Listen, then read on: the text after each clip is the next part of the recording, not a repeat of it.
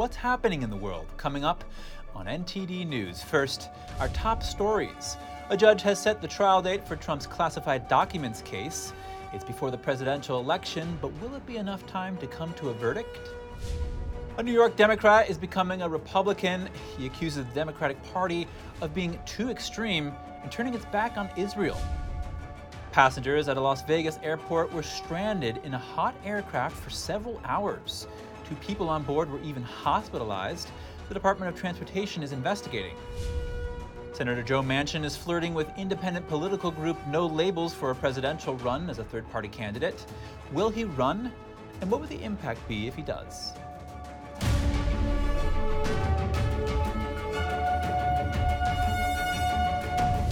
Welcome to NTD News Today. I'm Chris Beers. Our top news the trial date for former President Trump's classified documents case has been set for May 20th.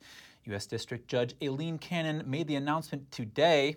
The date falls nearly six months before the presidential election in November 2024. The trial is expected to last about two months and will be held in Fort Pierce, Florida. While prosecutors requested a trial in December, Trump's attorneys pushed for a post election trial, citing his busy campaign schedule and other ongoing legal matters. Trump is the frontrunner for the Republican nomination. He was indicted in June on charges he unlawfully kept national security documents when he left office and lied to officials who sought to recover them. He pleaded not guilty. Democratic candidate Robert F. Kennedy Jr. testified about government censorship before a House committee yesterday as Democrats on the committee attempted to stop him from speaking. To learn more about the exchange, I spoke with Jeffrey Tucker, senior columnist for the Epoch Times and author of Liberty on Lockdown. He's also the founder and president of the Brownstone Institute. Jeffrey Tucker, good to see you again. It's a pleasure to be here. Thank you so much. Jeffrey, some Democrats signed a letter calling uh, for RFK Jr.'s testimony to be canceled. Yeah. Tell us about that.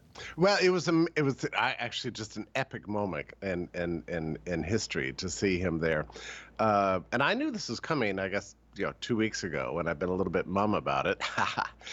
because I, I had a feeling it was going to be like this. But sure enough, uh, so they Democrats signed a letter trying, you know, denouncing him as an anti-Semite, which is the most re- ab- absurd charge. And sure enough, right out of the bat, immediately the Democrats passed a, or t- tried to rally around a, a move to go to executive session, which is to say they wanted to, to go to a secret session not available to the public so the public couldn't see it.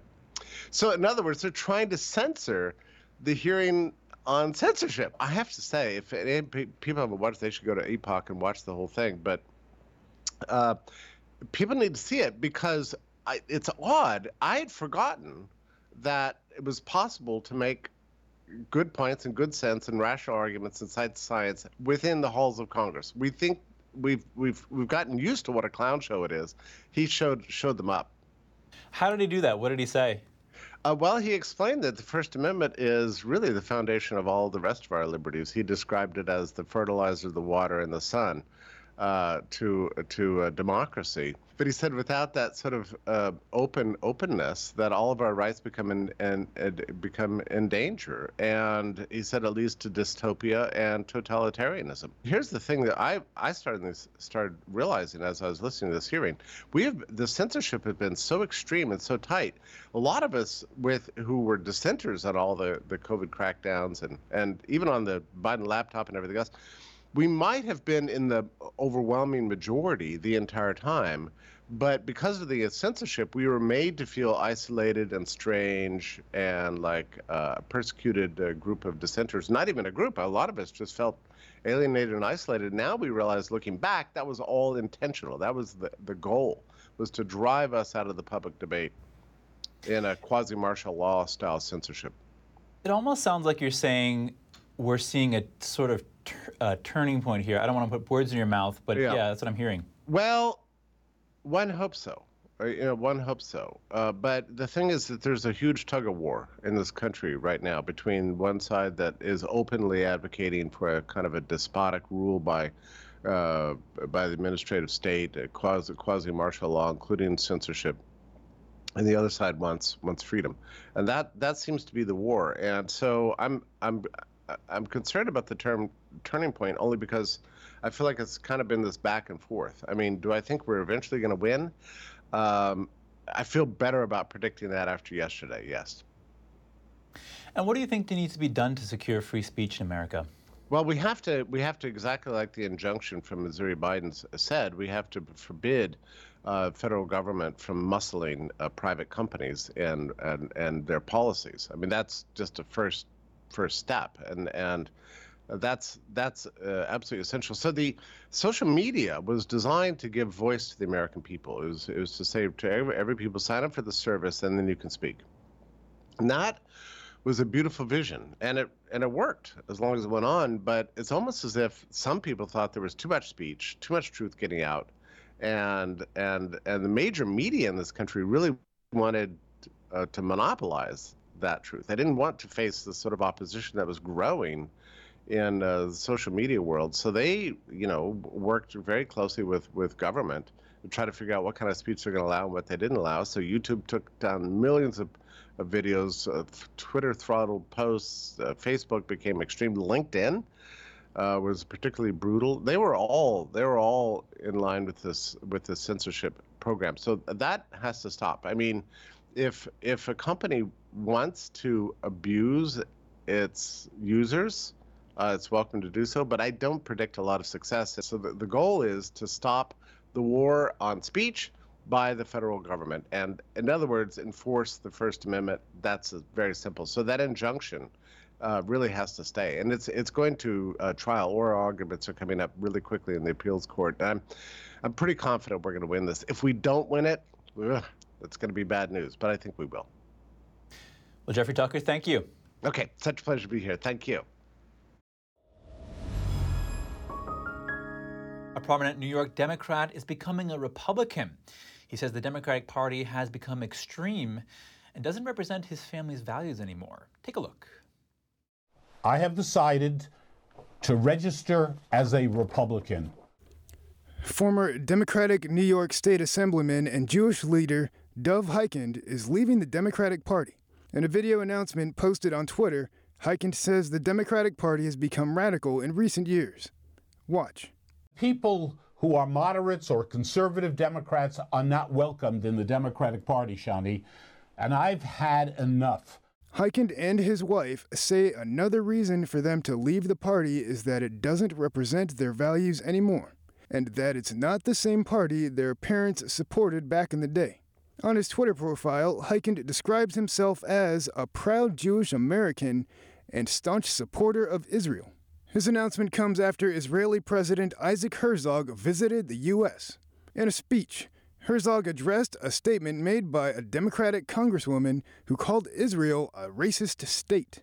Criticism of Israel must not cross the line into negation of the state of Israel's right to exist. Hikind said in his video announcement the Democratic Party and the Biden administration are turning their backs on Israel Hikind isn't the first Democratic to switch parties this year. Earlier this month, Georgia State Representative Mesha Mainor switched to the GOP. She told Fox News about her decision, saying, They crucified me. When I decided to stand up in support of safe communities and refused to support efforts to defund the police, they didn't back me. They abandoned me. In June, North Carolina's Tricia Cotham switched from being a Democrat to Republican. Her decision made nationwide headlines because it gave House Republicans a super majority in the state. And in March, Louisiana State Representative Jeremy Lacombe also decided to become a Republican. He didn't explain the motives behind the change. Joe Manchin, the Democratic senator often at odds with his party, is getting close to independent political group No Labels. Is he going to run for president, and what impact will it have on the two major parties if he does? To dig deeper, I spoke with Roger Simon, editor at large at the Epoch Times and director of the Presidential Roller Coaster 2024. Roger Simon, thank you for joining us. My pleasure to be here.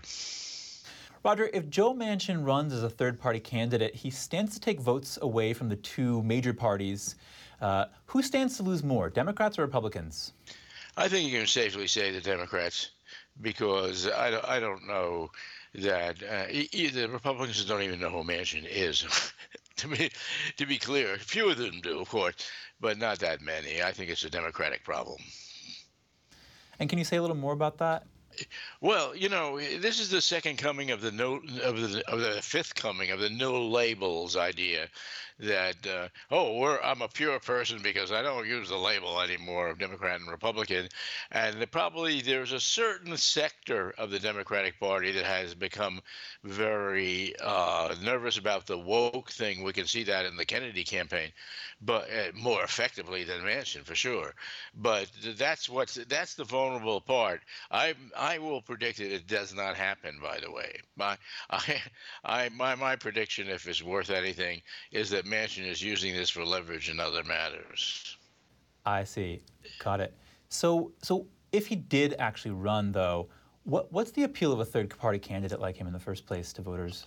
I think it's not much anymore. and uh, I mean, uh, you know, especially, well, of course, it would always depend on who is the third party candidate.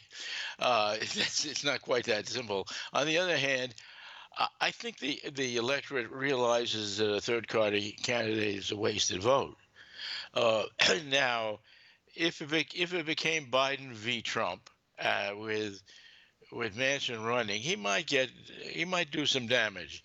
But uh, first of all, we don't know that's going to happen. Secondly, uh, I don't think it's. Be, I, I think in the end, in the end, it doesn't it, it doesn't hurt that much. And what's the reaction been to a potential Joe Manchin run by Democrats and Republicans? Well, right now, Republicans will, of course, sit back and enjoy it as a show. They need a few good sideshows. Uh, uh, and the Repu- and the Democrats run around, you know, because the Democrats are much more party line oriented than the Republicans. So they run around trying to make sure that uh, Manchin doesn't do anything. And Roger, you're following these candidates very closely for your show the presidential roller coaster 2024. Tell us about the overall state of the primaries right now. Well, I think it's fascinating and it's very fluid. The latest thing we heard was that in a new poll, uh, Vivek Ramaswamy, Ramaswamy has uh, uh, drawn up even with uh, Ron DeSantis. Now, this is uh, extraordinary if it's real. All these polls are kind of funky, we could use the word. Uh, I've in my past I've actually commissioned polls, so I know it's a kind of shifty business. But it's a very interesting trend, and the whole thing is very, very fluid. And of course, it's very early. I mean, we have elections where people, you know, from the time the old election ends, the new election begins. It's never ending. So uh, we seem to think that this has been going on for a long time, but actually, it's still got a long time to last. So there can be a lot of uh, changes, and that's one of them. The the rise of Ramaswamy versus uh, DeSantis is quite amazing at this point. Well, Roger Simon, director of the Presidential Roller Coaster 2024, thank you.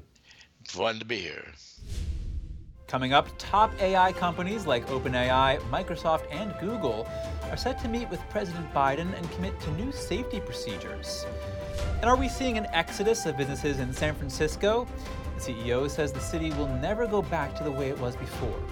More in just a moment here on NTD News Today.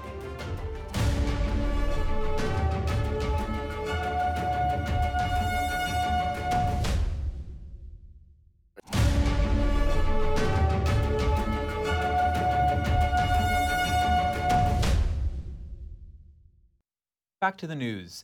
Legendary singer Tony Bennett has died. His death today comes years after a diagnosis of Alzheimer's disease. Bennett is known for his prolific and crooner style output of jazzy standards from the American Songbook. Audiences around the world have enjoyed his concerts and shows for more than 70 years. Bennett also made more than 150 recordings and has sold an estimated 60 million records. A career highlight was in 1962 when Bennett performed at Carnegie Hall and released his signature song, I Left My Heart, in San Francisco. Later in his career, Bennett collaborated with a number of younger stars, including Lady Gaga. Bennett was also known for serving in the military and helping liberate a German concentration camp, as well as for his work with the civil rights movement. Bennett was 96 years old. Passengers at a Las Vegas airport were grounded in a hot aircraft for hours. The Department of Transportation is now launching an investigation. Passengers aboard a Delta Airlines flight were stranded on the tarmac in scorching heat for an agonizing four hours, according to Transportation Secretary Pete Buttigieg. Delta officials said multiple passengers received attention from first responders, while the flight attendant and passengers were taken to a local hospital. The reports are shocking, and we are investigating. I want to know how it was possible for passengers to be left in triple digit heat on board an airplane for that long.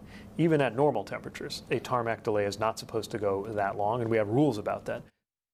Federal regulations mandate airlines provide comfortable cabin temperatures and move the plane to a place where passengers can exit after three hours. Delta said it apologized to passengers on the flight, compensated them, and accommodated them on other flights. A federal judge yesterday blocked an Arizona law banning boys who identify as girls from playing on, school, on girls' sports teams. District Court Judge Jennifer Zipps issued the preliminary injunction.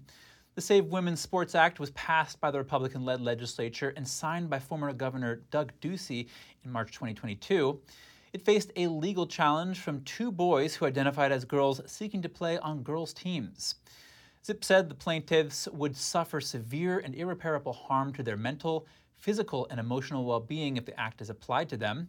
Superintendent of Public Instruction Tom Horne is a defendant in the case. He said the decision will be appealed and the U.S. Supreme Court will ultimately decide the matter.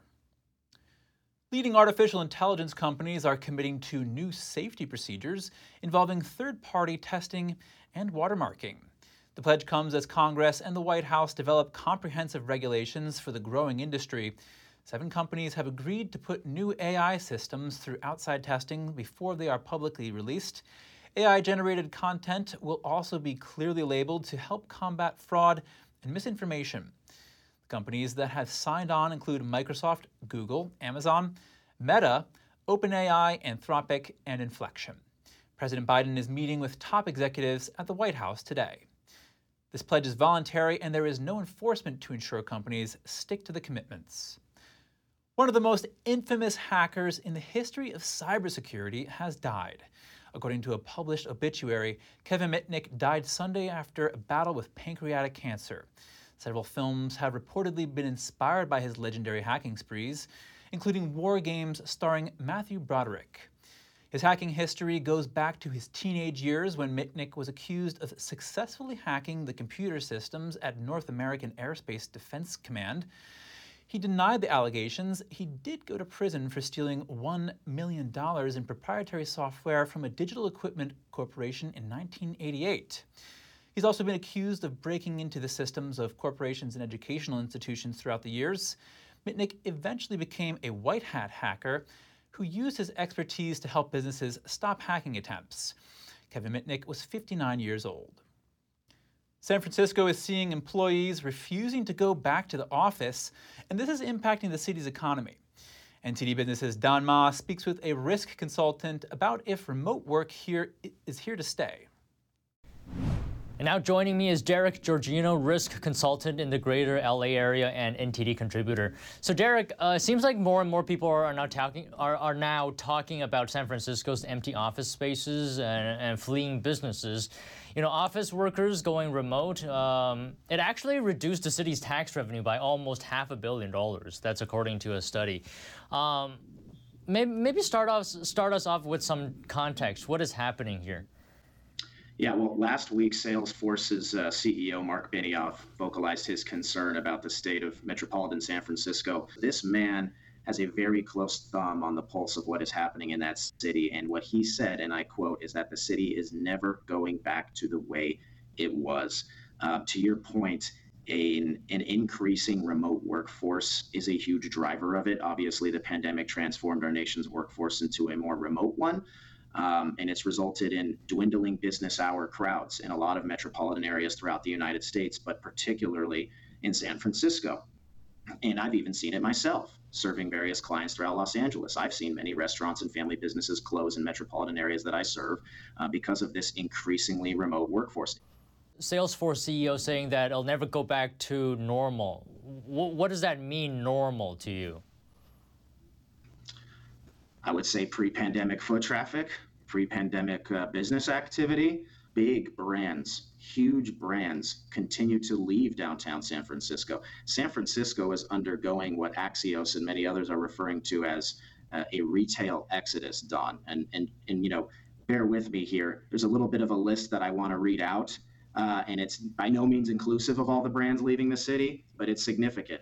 November 2020, during the pandemic, H&M closed its flagship store in downtown San Francisco. March 2021, Uniqlo, multi-billion dollar clothing retailer, closes its Union Square store. Uh, May 2023, Nordstrom, multi-billion dollar department store chain that many of your viewers are probably familiar with, cited rising crime in the city, closed its San Francisco stores. In January of this year, Meta, which needs no introduction, announced that it's drastically reducing its San Francisco office space. The list goes on and on. Whole Foods, Amazon Fresh, and this retail exodus is doing a lot of damage to the local economy there.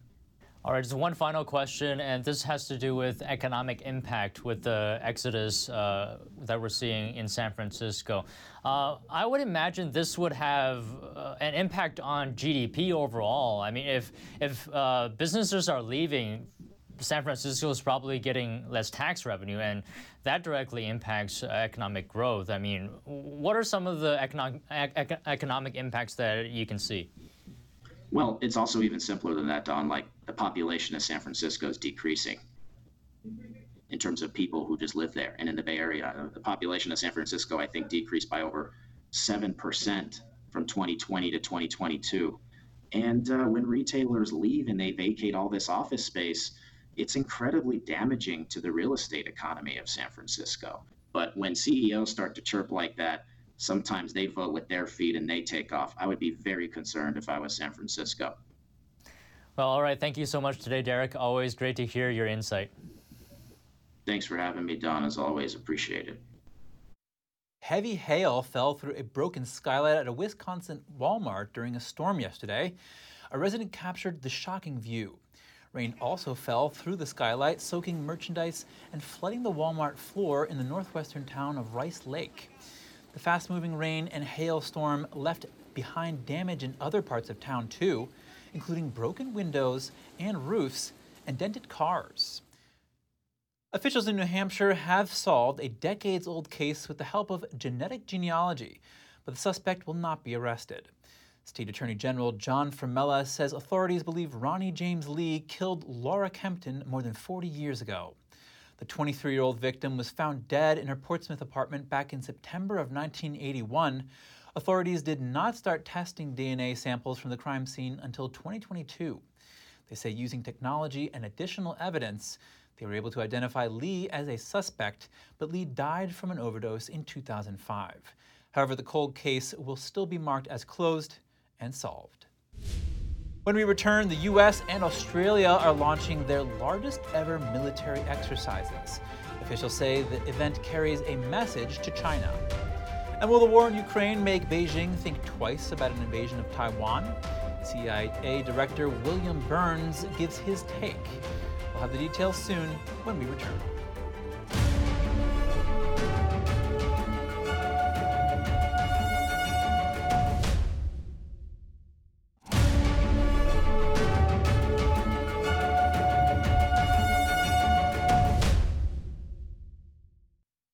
Welcome back. The largest military training ever by U.S. and Australian forces is about to unfold. The war game comes with a message to adversaries. I think the, the most important message that China can take from this exercise and anything that our allies and partners do together is that we are extremely tied by the core values that exist amongst our many nations together and we are prepared to actually operate together in defense of our national security interests and in, in, defense of the, the core values that we all share as Western and non Western countries working together. Military officers from both countries spoke aboard the USS Canberra, docked in Sydney Harbor. They affirmed the commitment to strong strategic ties between the Allies. Australian defense officials said they were tracking a Chinese vessel off the country's eastern coast. The ship is expected to monitor the exercises but officials assured that the presence of Chinese ships isn't uncommon. The drill, known as Talisman Sabre, is set to involve more than 30,000 personnel from 13 countries. This year's event will run from July 22nd to August 4th. Central Intelligence Agency Director William Burns likened Russia's invasion of Ukraine to Taiwan. He said the current conflict has made Beijing reconsider a potential invasion across the strait. Today, President Xi and the PLA, the People's Liberation Army leadership, have doubts about whether they could pull off a successful full scale invasion of Taiwan at acceptable cost to them. And I think, you know, no foreign leader, I think, has paid more careful attention to Putin's experience in Ukraine than President Xi has as he thinks about Taiwan. Burns was speaking at a security forum in Colorado. According to the CIA chief, Washington has learned from intelligence that Xi Jinping ordered his troops to prepare for an invasion of Taiwan by 2027. Burns said Putin's experience gives pauses to Chinese leadership. He called Ukraine an example of a smaller military successfully counteracting. The battles also exposed flaws in Russia's weapon systems. Burns stressed the West's unanimous support for Ukraine despite some economic losses from sanctioning Russia. China based hackers breached the email account of the U.S. ambassador to China, Nicholas Burns. The Wall Street Journal first reported the breach, citing three anonymous U.S. officials. The sources say it's part of a targeted intelligence gathering campaign by Beijing. The sources also say hackers ex- accessed the email account of Daniel Kritenbrink. He's the Assistant Secretary of State for East Asia and recently traveled to China with Secretary of State Antony Blinken. It's believed that hundreds of thousands of government emails were compromised in the breach, Many U.S. officials have labeled the Chinese Communist Party as the most advanced U.S. adversary in cyberspace. The FBI says China has a larger hacking program than all other countries combined. Yesterday, the world observed the 24th anniversary of the ongoing persecution of Falun Gong, also known as Falun Dafa, at the hands of the Chinese Communist Party. People from different corners of the globe, including a large gathering in Washington, D.C., came together to demand an end to this persecution. Around 1,500 Falun Gong practitioners held candles to commemorate those who died as a result of the Chinese regime's persecution. NTD's Iris Tao was there to find out more. On Thursday night, hundreds of candle flames dotted the National Mall in front of the Capitol. Thousands of Falun Gong practitioners participated in the candlelight visual in memory of those killed by the Chinese Communist Party for their faith. It's important to remember the many who have died and lost their lives because of this persecution, which is um, unreasonable and unbelievable, really, uh, and to call for the end, to raise awareness, you know, here in the Capitol uh, for Congress, for everyone to know this continues, you know, in a country, and it's it's really unbelievable. When the persecution started in 1999, on the night of July 20th, they arrested me and my two sisters and tied us in the concentration camp. My sister kept her faith in truthfulness, compassion, and forbearance, so she kept being tortured, and now she can't even move. Now I'm in a free land, and I'm touched and hope that the Chinese people can know the truth about the persecution. My father's organs were harvested. It was a real case of organ harvesting. When we went to visit him at the funeral home, his body was still warm. And at that moment, 20 to 30 secret police forced us out of the funeral home. I hope the American government can help stop this persecution and dissolve the CCP. Falun Gong practitioners are dedicated and they have conviction to uphold their beliefs. And that's a problem in a communist society where you want people to follow the, follow the party's word. So, um, you know, from what I understand, many people in mainstream Chinese society had started practicing Falun Gong. People within the government, people within the military, and it was so popular in China that the, gov- the party became very afraid of Falun Gong. And people are dedicated, right? People were getting up in the morning and practicing every day. So it was a, it was a commitment to something spiritual and something deep. And that's threatening for, for an illegitimate party. Reporting in Washington, D.C., Iris Tao, NTD News. And if you have any news tips or feedback for the show, don't hesitate to email us at news.today at ntd.com. Coming up, Ukraine's president discharges the country's ambassador to Britain just days after the representative publicly criticized the president. And a narrow escape for an Argentinian woman after she survives a two car collision that nearly sandwiched her. More shortly here on NTD News Today.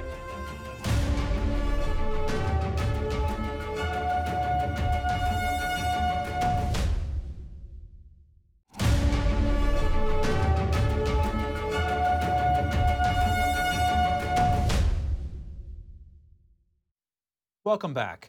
Here's some international news. Tensions rise as Ukraine's President Volodymyr Zelensky discharges the country's ambassador to Britain. This is days after the representative publicly criticized the president. The sudden dismissal of Ambassador Vadim Prystaiko also removed him as Ukraine's representative to the International Maritime Organization.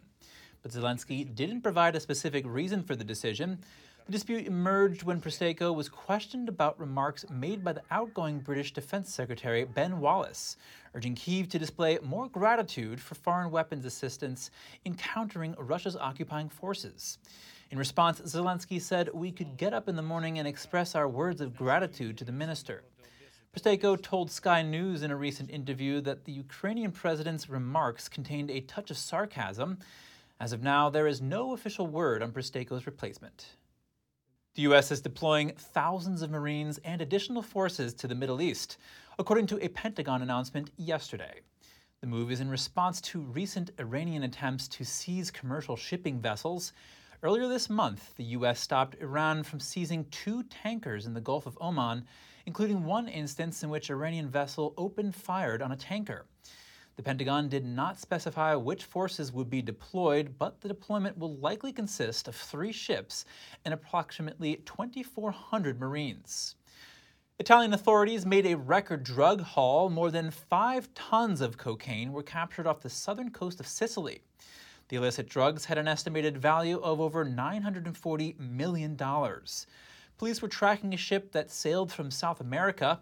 A surveillance aircraft on Wednesday spotted packages being thrown from its deck into the water, waiting for trawlers to collect them. Officers stopped the vessel and found large quantities of drugs. They were hidden behind some paneling on the vessel. Five people were arrested, including two Tunisians, an Italian, and an Albanian and a French national. An Argentine woman narrowly escaped being seriously injured or killed when two cars collided in a street in eastern Argentina. Surveillance camera footage shows the two vehicles crossing an intersection, crashing into each other, and swerving past a woman crossing the street. She tries to cover herself with her hands during the accident, while the two cars bounced off each other in opposite directions, one crashing into a bus. Emergency services and bystanders helped the woman and drivers. According to local authorities, no one was seriously injured. After the break, an Italian town struggles to keep its traditional silk industry alive. Now, a local museum celebrates the famous fiber. And a historian revives a glass brick making technique from the 19th century. His team is restoring facades in St. Petersburg and Moscow. Stay tuned for more on that when we return.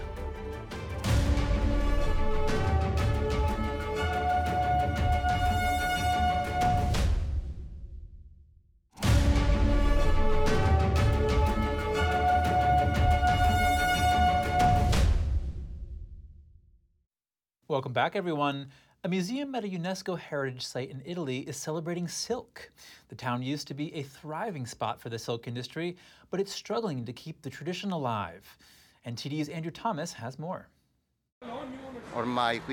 The silk weaving in San Leucio, a historic thing led by the Bourbons, is over. There's nothing left anymore. Some small shops here and there, but nothing important. In the late 18th century, King Ferdinand IV of Naples built a summer resort. He picked San Leucio, which was close to the royal palace. He named the resort Belvedere Palace. After the premature death of his son, the king decided to transform the San Leucio resort into a silk factory. He built up uh, a small city uh, with uh, 3,000 inhabitants at the time and all of these uh, inhabitants were, were involved into the business of silk.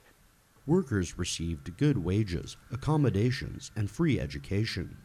Women also had the same privileges as men. Nowadays, the resort's many rooms are a silk museum. Visitors are shown around to learn about the historical importance of the industry. Andrea Sabelli runs one of the few remaining silk operations. His showroom is very close to the palace. We made some palace uh, like the White House in, uh, in Washington, uh, like uh, something in, in the Kremlin. Assunta Pellino comes from a family of weavers. She's also been a weaver her entire life. Well, my sons, my two sons, have not continued the family tradition. Unfortunately, because youths today look for something else. One went to Siena, he's left this town. And the other is a carpenter, something he's passionate about, but the tradition ends here, unfortunately. It has not gone on. Even though most of the raw silk thread now comes from China, Sabelli says it's still dyed and woven in San Leucio. Andrew Thomas, NTD News. A technology lost to time, now rediscovered. In the late 1880s, a Swiss architect and engineer created unique hollow glass bricks. The work received various awards at the time for lightness, durability, and affordability. Now a team has figured out how to recreate them. NTD's Andrew Thomas has more. Gustave Falconnier's handmade glass bricks were used in St. Petersburg at the beginning of the 20th century. Now, a local historian has decided to revive his technique. He blows bricks of glass exactly like the Swiss born artist did in the 19th century. The original Falconnier bricks were helping illuminate dark spaces like corridors, bathrooms. Apart from utilitarian functions, they played an aesthetic role for decorating facades or in the interior, for stained glass windows, or just in a modern interior. The team of architects and glassblowers have already restored facades in St. Petersburg and Moscow. The glass for the bricks comes from used bottles. At one time, we have seen them in abandoned houses. They look far from this. They were hardened, half broken, with traces of time. We managed to collect a couple of samples. Later, we found out what it is, what it's called, and what it comes from. Falconnier is credited with inventing the first hollow glass blocks in the late 1800s. Modular and adaptable, the bricks quickly caught the attention of modernist architects. In St. Petersburg, they became an indispensable element of design. Many things were destroyed and were lost absolutely not because the technology was forgotten, just because some political order has changed. Especially it concerns very old glass, very old technologies. They were just forgotten, just destroyed. They have been lost. Now we have to reinvent them again. The team used historical glassblowing techniques for the glass bricks, and it took time to recreate them. The blowing is classic. There is nothing new but we are scrupulous about what we blow, what we do, produce, how we feel about it, how scrupulous we are in the nuances. It took over two years for this, almost three years to create four forms in one relief. The glass bricks have been revived in St. Petersburg, but the handmade production is rarely used elsewhere. Andrew Thomas, NTD News. After the break, some 500 golden retrievers gathered in the breed's homeland in Scotland. The meeting marked the 155th birthday of the breed. And director Christopher Nolan's latest movie, Oppenheimer, hits theaters. The new film tells the story of the father of the atomic bomb. Details to come on NTD News today.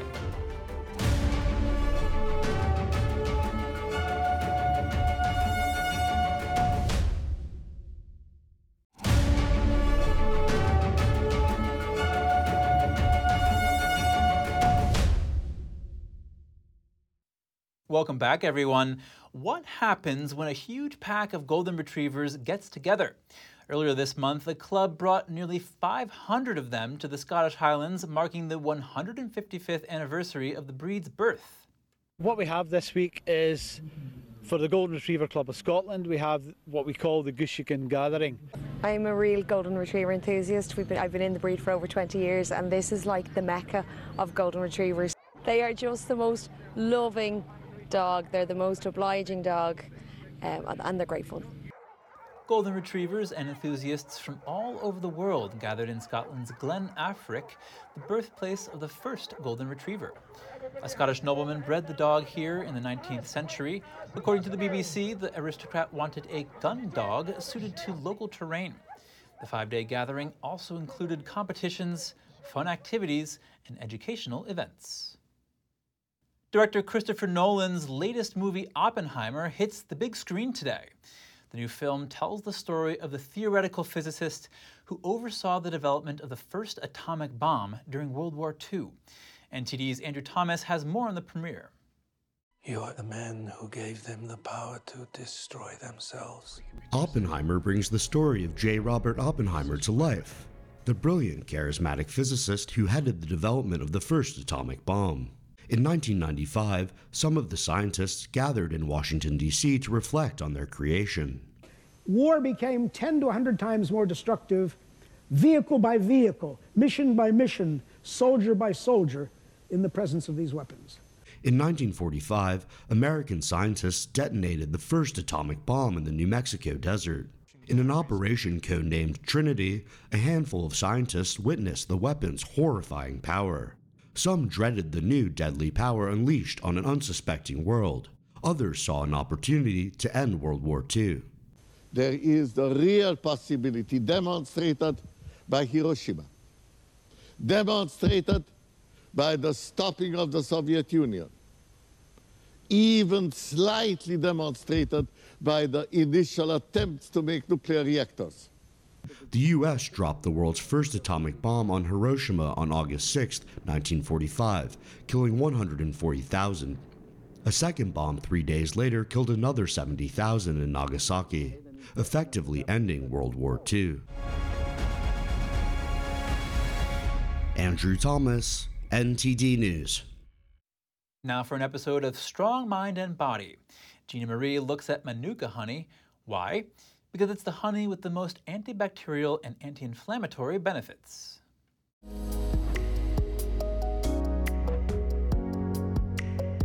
Honey not only adds sweetness to foods and drinks, it also offers a wide range of health benefits. In particular, Manuka honey stands out. This is due to its potent antibacterial and anti inflammatory properties. Manuka honey is predominantly found in New Zealand and Australia. This is where bees gather nectar from the Manuka tree to produce this distinctive honey. The indigenous populations in these regions have traditionally used the Manuka tree. This is because the Manuka tree offers special properties. It offers pain relief, reduces fever, it's anti inflammatory, and it has disinfectant properties. A study was published in the International Journal of Clinical Pediatric Dentistry in 2019. It indicated that Manuka honey might exhibit antimicrobial activity that is 100 times stronger than that of regular honey. Manuka honey is now widely used to produce dressings and ointments for treating various conditions. This includes diabetic wounds, venous ulcers, burns, acne, eczema, and psoriasis. It's important to bear in mind that not all Manuka honey is the same. Another factor to note is the unique Manuka factor, UMF. This is widely recognised as a grading system for Manuka honey produced in New Zealand. It provides a comprehensive assessment of MGO and other active compounds. It also assesses the overall quality of the honey. Choose a product with a UMF rating of 10 or higher to harness the full range of active benefits offered by Manuka honey, and aim for approximately 1 tablespoon per day. Thank you for tuning in today. I'm Chris Beers. Thank you.